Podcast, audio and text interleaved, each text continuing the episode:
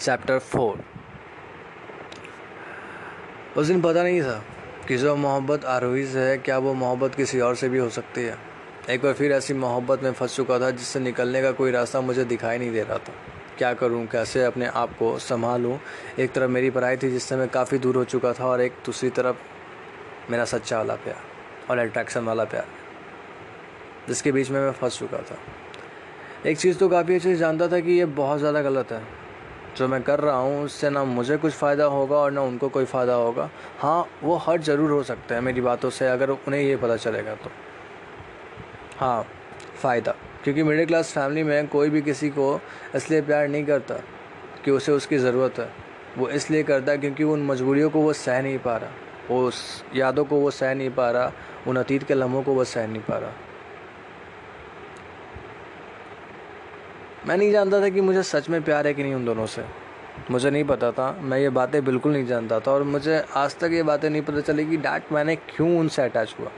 क्यों अफेक्शन बता उनके साथ फील करता था? क्या ये वक्त की परवाह थी कि हम दोनों एक दूसरे से इतने करीब हुए नहीं जानता था। पर क्योंकि कहते हैं ना, जब उसे एहसास होता है कि वो अपने अकेलेपन को और तन्हाई को किसी के साथ बिताए और कैसे बिताए तब उसे उसकी ज़रूरत होती खैर, उसके बाद देखते हैं। उसके लिए कोई ना कोई तो चाहिए ना ज़िंदगी में, जिससे वो अपनी सारी बातें शेयर कर सके, अपने सारे इमोशन ज़ाहिर कर सके। मानता हूँ कई लोग इससे गलत कहेंगे, इस बात से इनकार भी करेंगे, पर कहते हैं ना, सच तो करवा होता ही है। और इस बात से मैं भी कहाँ अनजान था? मैंने भी बहती गंगा में हाथ धोने का सोच लिया था। एट्रैक्शन कब मेरे लिए ज़िद बन गई उस उम्र में, पता ही नहीं चला कि क्या गलत है, क्या सही। कुछ नहीं पता था, बस एक बात जानता था कि मुझे बस उन दोनों को पाना है। ये मिल जाए, नहीं तो वो मिल जाए। लाइक फिफ्टी फिफ्टी परसेंट जो, क्या बोलते हैं ऑफ़ निकलते हैं ना, आजकल मॉल में, वैसे मैं सोच रहा था उस समय। क्योंकि मैचुरिटी बोला था मैंने कि बता मैचुरिटी तेल लेने की थी, मुझे कोई आइडिया नहीं था कि मैं क्या कर रहा हूँ। उस वक्त ऐसा महसूस हो रहा था कि मैं किसी रेस में भाग ले चुका हूँ, और मुझे जीतने के लिए कोई ना कोई रैंक लाना ज़रूरी है। या तो फ़र्स्ट लाओ, या तो रैंक लाओ, कुछ भी लाओ सेकंड लाओ। डजेंट मैटर फिर क्या था? मैं भी थोड़ी कम था। मैंने भी उस रेस को जीतने के लिए पूरी जी जान लगा दी। और कहते हैं ना, जल्दी का काम शैतान का होता है। और जो तीन तीन लड़कियों को अपना दिल दे बैठा है, वो शैतान से थोड़ी कम है। बहुत दिन तक सोचने के बाद मैंने एक दिन यासुकुआ को प्रपोज कर ही दिया। शायद वो दिन ट्वेंटी एट फैब को था। उस दिन मैंने उसे प्रपोज़ किया था। एंड उसके बाद क्या हुआ?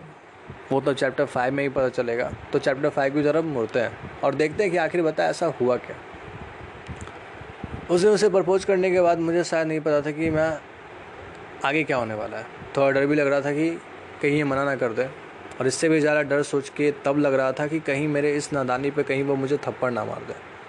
क्योंकि मैंने कभी भी किसी लड़की को इस तरह प्रपोज़ नहीं किया। मतलब पूरी दुनिया वालों की निगाहों के सामने कभी किसी को प्रपोज़ नहीं किया। मतलब सोसाइटी के सामने, उस दिन मोहल्ले में लगता है कई लोग बहुत जमा थे तो मैंने उसे प्रपोज़ किया था।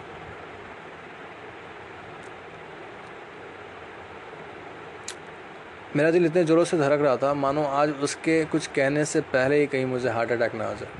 और मैंने भी प्रपोज़ करते समय ना कोई गुलाब का फूल दिया, ना कोई ग्रीटिंग सिर्फ़ उसके सामने जाकर ये बोला कि अगर मैं कुछ मांगूँ तो तुम मुझे दोगे। तो उसने भी मुझसे कुछ नहीं पूछा, सिर्फ़ ये कहा कि क्या चाहिए? फिर क्या था? मैंने भी उसे कह दिया कि क्या तुम्हारा साथ मिल सकता है ज़िंदगी भर के लिए? हाँ हाँ मानता हूँ, ये थोड़ा फिल्मी हो चुका था। पर क्या करूँ? यही सच है। फिर इसके बाद क्या था? वो थोड़ा शर्माई, फिर थोड़ा मुस्कराई और फिर आखिर में जिस चीज़ की मुझे उम्मीद नहीं थी, वही हुआ। उसने मुझसे वही कहा जो आप लोग सोच रहे हैं, कि मुझे थोड़ा टाइम दो सोचने के लिए। पर ये सब सुनने के बाद मैं थोड़ी चुप होने वाला था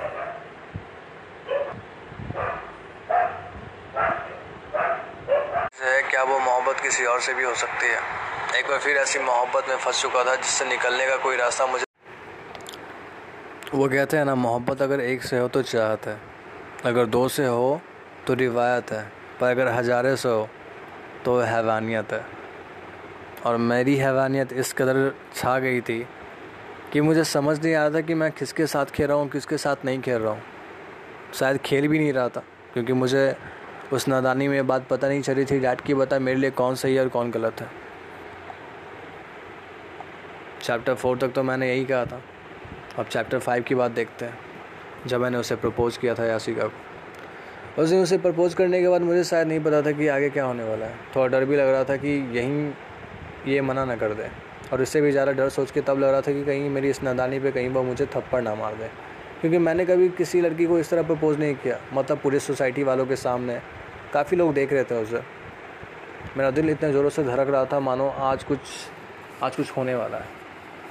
उसके कुछ कहने से पहले ही कहीं मुझे हार्ट अटैक ना आ जाए। और मैंने भी प्रपोज़ करते समय ना कोई गुलाब का फूल दिया, ना कोई ग्रीटिंग सिर्फ़ उसके सामने जाकर ये बोला कि अगर मैं कुछ मांगूँ तो तुम मुझे दे सकती हो। यार नाइन्टीज़ के ज़माने थोड़ी थे। हम इक्कीस के लौंडे सीधे जाकर बोल दिया। वैसे भी बता बच्चा था, नादानी थी उस वक्त तो बता कुछ समझ नहीं आ रहा था तो सीधे जाकर बोल दिया। तो उसने भी मुझसे कुछ नहीं पूछा, सिर्फ़ ये कहा कि क्या चाहिए? फिर क्या था? मैंने भी उसे कह दिया कि क्या तुम्हारा साथ मिल सकता है ज़िंदगी भर के लिए। हाँ मानता हूँ, थोड़ा सा फिल्मी हो गया, पर क्या करूँ यार, सच यही है। फिर उसके बाद क्या हुआ? वो थोड़ा शर्माई, फिर थोड़ा मुस्कुराई, और आखिर में जिस चीज़ की मुझे उम्मीद नहीं थी, वही हुआ। उसने मुझसे वही कहा जो आप लोग सोच रहे हो। कि मुझे थोड़ा टाइम दो सोचने के लिए। मतलब तुम कोई कैटरीना कैफ हो? क्यों दूँ टाइम इतना सोचने के लिए यार?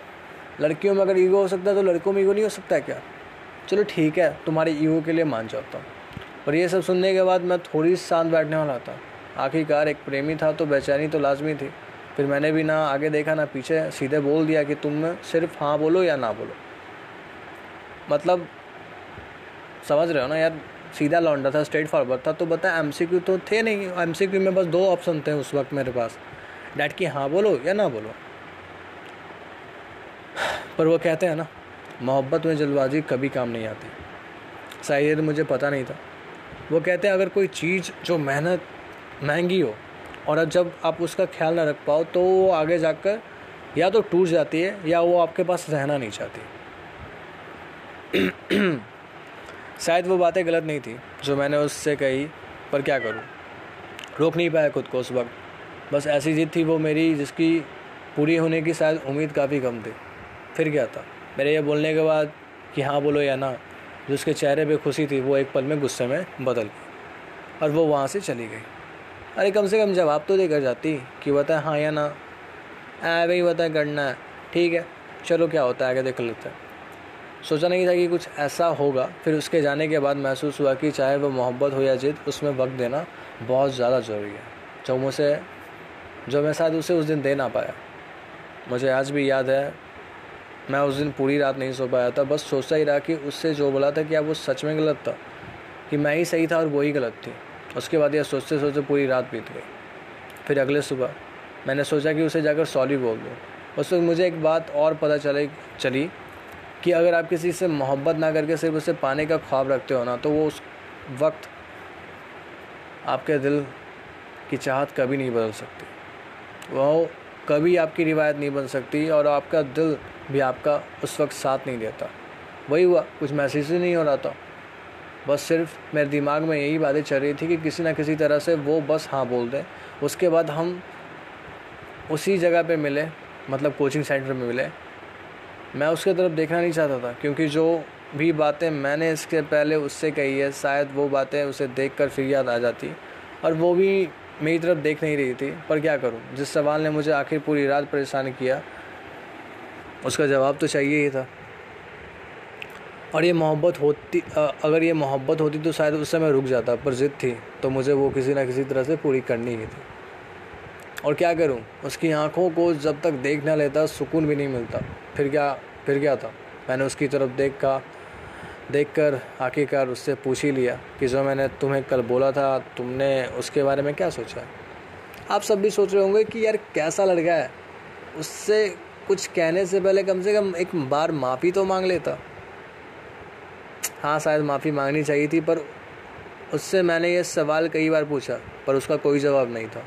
सिर्फ़ मुझे गुस्से की नज़र से देख रही थी। मतलब कोई गुस्से की नज़र से कैसे देख सकता है यार?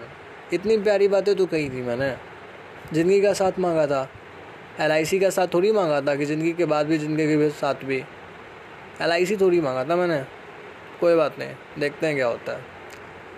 फिर आखिरकार मैंने उससे माफ़ी भी मांगी। फिर भी उसने कोई जवाब नहीं दिया। उसके बाद ये सब कहने के बाद मैं वहाँ से चला गया। शायद इस तरह रूट के जाना या उसे भी मंजूर नहीं था। आखिरकार वो थोड़ी देर में मेरे पास आई और उसने सिर्फ़ एक ही बात कही, मुझसे कि क्या, हम अकेले में बात कर सकते हैं। मैंने भी कह दिया, क्यों नहीं? पर मुझे क्या पता था कि ये मुलाकात मेरी ज़िंदगी की सबसे बेकार पल बनकर मेरे सामने आ जाएगी, मेरी यादों में रह जाएगी। इसी पर कुछ कहना चाहता हूँ। अगर मोहब्बत है ही नहीं तो ये दिखावा क्यों करती हो? कि अगर मोहब्बत है ही नहीं तो ये दिखावा क्यों करती हो? एक का दिल तोड़ा, वो काफ़ी नहीं जो हज़ारों को शौक रखती है। चैप्टर फाइव की एंडिंग यही होती है। रात भी काफ़ी हो चुकी है। और मेरी खरात भी मेरी नींद की तरह तो बताएँ, काफ़ी ज़्यादा मुझे याद कर रही है। तो तकिए की कलम को लेते हैं और बता सोने की चाहत करते हैं। तब तक के लिए अच्छे से रहो बेस्ट रहो हैप्पी रहो, खुश रहो और कृपया करके अपने गलों को ठीक करो यार। आजकल बता नॉर्मल पानी पियो और अच्छे से रहो, ठीक है ना? और धूप में बता, बिल्कुल मत निकलो, क्योंकि काफ़ी ज़्यादा लू चल रही है। अगर लू पे पकड़े गए तो बता, दिक्कत हो जाएगी, तबीयत ख़राब हो जाएगी। सो तब तक के लिए गुड बाय